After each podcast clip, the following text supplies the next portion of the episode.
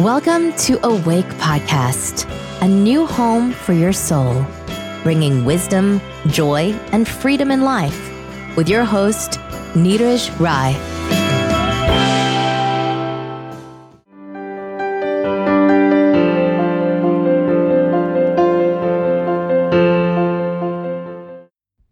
Welcome friends मैं हूं आपका होस्ट नीरज राय इस पॉडकास्ट पर मैं स्पिरिचुअलिटी को सिंप्लीफाई करता हूँ और ऐसे एपिसोड्स लेकर आता हूँ जो आपकी स्पिरिचुअल लाइफ को ट्रांसफॉर्म करे। This is episode 15 of Awake podcast आज के इस एपिसोड में मैं चॉइसलेस नोइंग की बात करने वाला हूँ। चॉइसलेस नोइंग की अवेयरनेस डेवलप करने से आपका स्पिरिचुअल ग्रोथ फास्ट होगा और सेल्फ रियलाइजेशन तक पहुँचने में आपको मदद मिलेगी। यदि आप थोड़ा ठहर कर ध्यान दें तो पाएँगे कि आप में नोइंग यानी जानने का एक डायमेंशन है, जो आपके हर अनुभव के बैकग्राउंड में हमेशा रहता है। यानी आप में हर समय एक जानना मौजूद है। अगर आप थोड़ा और गहराई से ध्यान देंगे तो पाएँगे कि आपके अंदर जो जानने का डायमेंशन है उसे आप शुरू और बंद नहीं कर सकते। उसे आप बदल नहीं सकते। आप चाहें या न चाहें, आप उस पर ध्यान दें या न दें, वह जानना हर समय आप में मौजूद है। यानी आपके अंदर जानने का जो डायमेंशन है, वह चॉइसलेस है। जब आप अपने अंदर मौजूद उस चॉइसलेस नोइंग को नोटिस करना शुरू करते हैं तो इसके कई फ़ायदे हैं। इसका पहला और तुरंत फ़ायदा यह होता है कि जब आप अपना ध्यान अपने जानने के अनुभव पर ले जाते हैं तो आपकी मेंटल एक्टिविटीज़ यानी विचारों का प्रवाह स्लो हो जाता है। उससे आपको अपने अंदर एक शांति और स्टिलनेस महसूस होती है। जब आपका माइंड शांत होता है, तब आपको अपने अंदर एक नेचुरल आनंद का अनुभव होता है। आप याद कीजिए, सुबह जब आप सो कर उठते हैं और आपका माइंड एकदम शांत होता है, तब उस शांति में आपके अंदर किस तरह का एक आनंद होता है। जब आप अपना ध्यान कॉन्शसली अपने जानने के अनुभव पर ले जाने की प्रैक्टिस करते हैं तो धीरे धीरे वह नेचुरल आनंद दिन की गतिविधियों में भी आप में बने रहने लगता है। आपके अंदर हमेशा एक अनकॉन्शियस सेल्फ टॉक चलता रहता है। उस सेल्फ टॉक की वजह से आपके माइंड में एक हलचल सी होती रहती है। उसकी वजह से माइंड अशांत होता है। आप इसको इस तरह समझिए कि जैसे जानना एक शांत तालाब है तो सेल्फ टॉक एक पत्थर है। जैसे तालाब के शांत पानी में पत्थर फेंकने से पानी में एक हलचल होने लगती है, उसी तरह लगातार सेल्फ टॉक चलते रहने से शांत जानने में हलचल होती रहती है। उसकी वजह से माइंड अशांत होता है।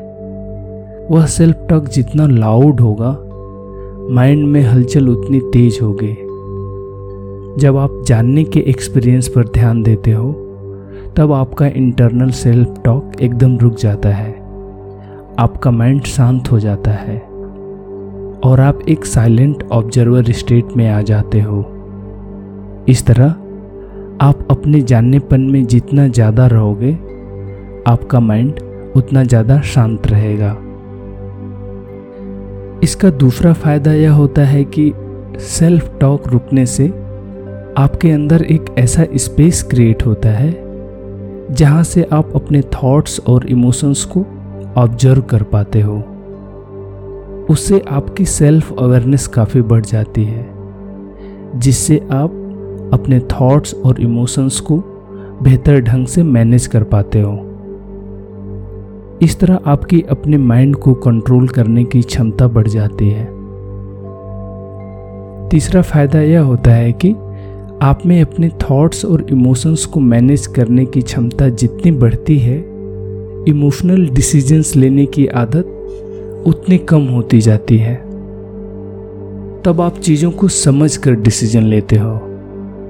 इससे आप ज़िंदगी में बेहतर चॉइस करते हो और बेहतर डिसीजंस लेते हो।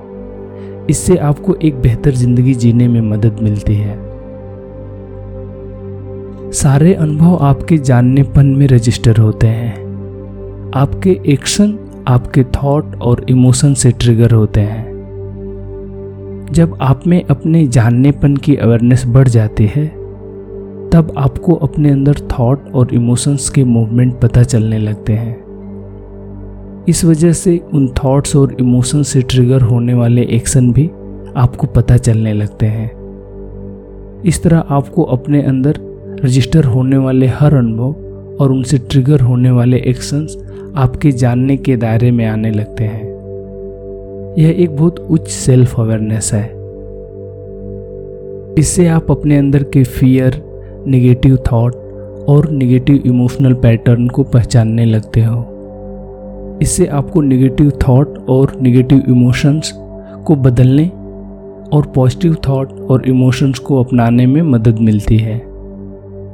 इस तरह चॉइसलेस नोविंग की अवेयरनेस और जाननेपन में रहने की प्रैक्टिस आपको अंदर से पॉजिटिव एवं स्ट्रांग बनाती है।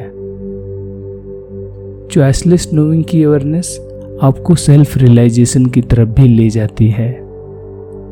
जब आप बार बार अपने अंदर के चॉइसलेस नोइंग को नोटिस करते हो तो आपके स्वयं का बोध बाहरी पहचानों, शरीर और माइंड से धीरे धीरे जानने के बोध की तरफ़ शिफ्ट होने लगता है।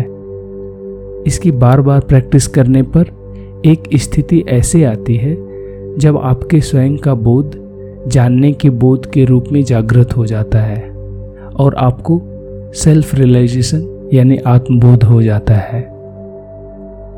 हमारे अंदर ये जो चॉइसलेस जानना है, वह चैतन्य यानी कॉन्शसनेस का डायमेंशन है। वह हमारा स्पिरिचुअल डायमेंशन है।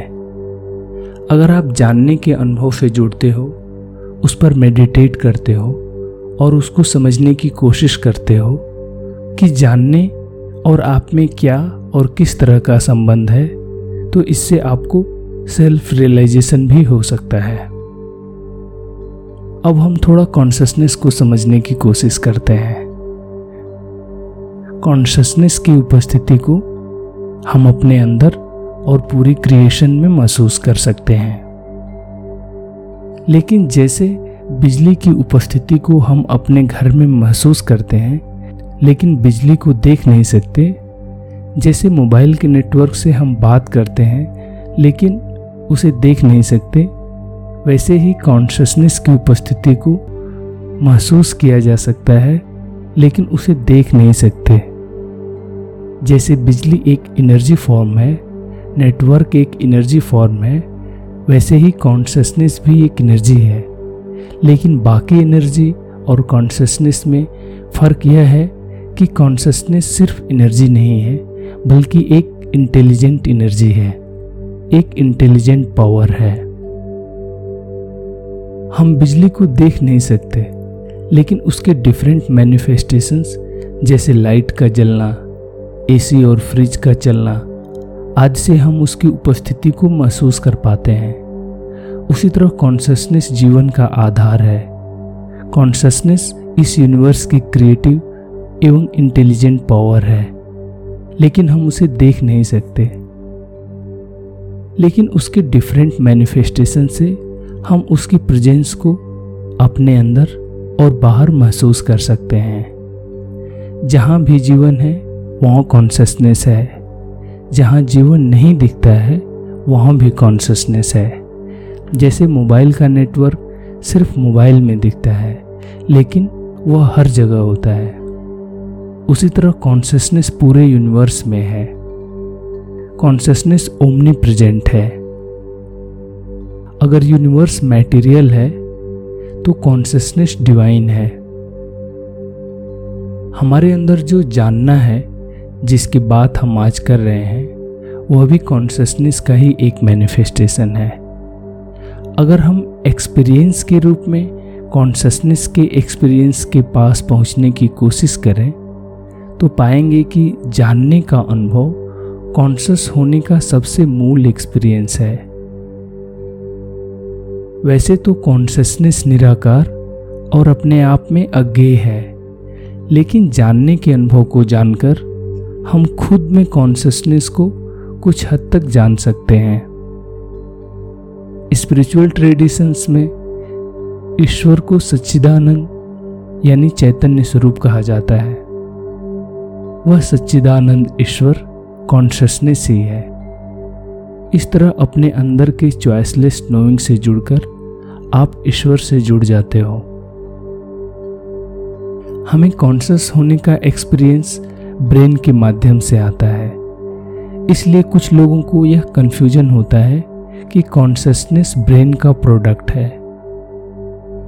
लेकिन अब न्यूरोसाइंस के रिसर्च में भी यह बात प्रूफ हो गई है कि कॉन्शसनेस ब्रेन का प्रोडक्ट नहीं है। आप इसे इस तरह समझ सकते हैं कि जैसे बिजली के स्विच को ऑन करते हैं, तब बिजली जलती है और स्विच बंद करने पर बिजली चली जाती है। लेकिन स्विच बिजली को पैदा नहीं करता।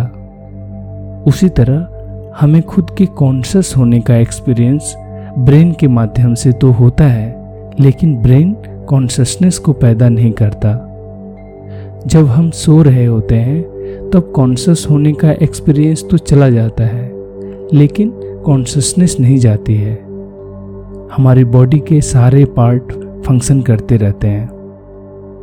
इस तरह अपने अंदर के जानने से जुड़ने से आप कॉन्शसनेस से जुड़ते हैं। इस यूनिवर्स की इंटेलिजेंस से जुड़ते हैं डिविनिटी से जुड़ते हैं। अब हम कॉन्शसनेस के एक और अन्य इंपॉर्टेंट एस्पेक्ट को समझने की कोशिश करते हैं। वह है वननेस कॉन्शियसनेस एक यूनिफाइड फ़ील्ड है। पूरी यूनिवर्स में एक ही कॉन्शसनेस है। जो अलग अलग फॉर्म में मैनिफेस्ट होती है। जैसे बिजली बल्ब के माध्यम से लाइट के रूप में मैनिफेस्ट होती है। एसी के माध्यम से ठंड के रूप में मैनिफेस्ट होती है। वही बिजली हीटर के माध्यम से गर्मी के रूप में मैनिफेस्ट होती है। फिर एक ही बिजली 10 वाट के बल्ब से अलग डिग्री में मैनिफेस्ट होती है। 500 वाट के बल्ब से अलग डिग्री में मैनिफेस्ट होती है और 500 वाट के एलईडी बल्ब से अलग डिग्री में मैनिफेस्ट होती है। बिजली एक ही है, लेकिन अलग अलग माध्यम से अलग अलग रूप में और अलग अलग डिग्री में मैनिफेस्ट होती है। उसी तरह पूरे यूनिवर्स में कॉन्शसनेस एक ही है, लेकिन अलग अलग माध्यम से अलग अलग रूप में और अलग अलग डिग्री में मैनिफेस्ट होती है। इस तरह कॉन्शियसनेस का रियल नेचर वननेस है। लेकिन एक ही कॉन्शियसनेस इस यूनिवर्स में मल्टीप्लिसिटी में मैनिफेस्ट होती है। जब आप कॉन्शियसनेस के रियल नेचर को इस तरह समझ जाएँगे, तब आप वननेस को समझ पाएँगे और मल्टीप्लिसिटी को अप्रिसिएट कर पाएँगे। जब आप इस बात पर सेल्फ रिफ्लेक्ट करेंगे और समझने की कोशिश करेंगे और जब आपको अपनी समझ से इस एग्जिस्टेंस में वननेस में मल्टीप्लिसिटी और मल्टीप्लिसिटी में वननेस समझ में आ जाएगी, उस दिन आपके जीवन में एक रूपांतरण घटित हो जाएगा। उस दिन आपको समझ में आ जाएगा कि आप सबसे अलग नहीं हैं और सब आपसे अलग नहीं हैं। उस दिन आप अपने में सबको और सब में अपने आप को महसूस करने लगेंगे।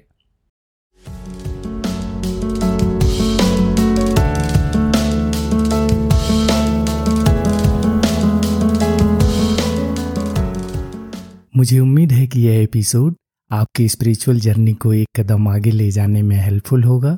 अगर आप इस पॉडकास्ट पर नए हैं और अभी तक आपने इसे सब्सक्राइब नहीं किया है तो आप इसे सब्सक्राइब कर सकते हैं, जिससे कि आगे के एपिसोड्स आपको रेगुलर मिलते रहें। आप अपने स्पिरिचुअल प्रैक्टिस करते रहिए और देखिए कि उस स्पिरिचुअल अंडरस्टैंडिंग को अपने डेली लाइफ में कैसे अडॉप्ट कर सकते हैं। आज के लिए बस इतना ही। अगले हफ़्ते फिर मिलूँगा। एक नए एपिसोड के साथ।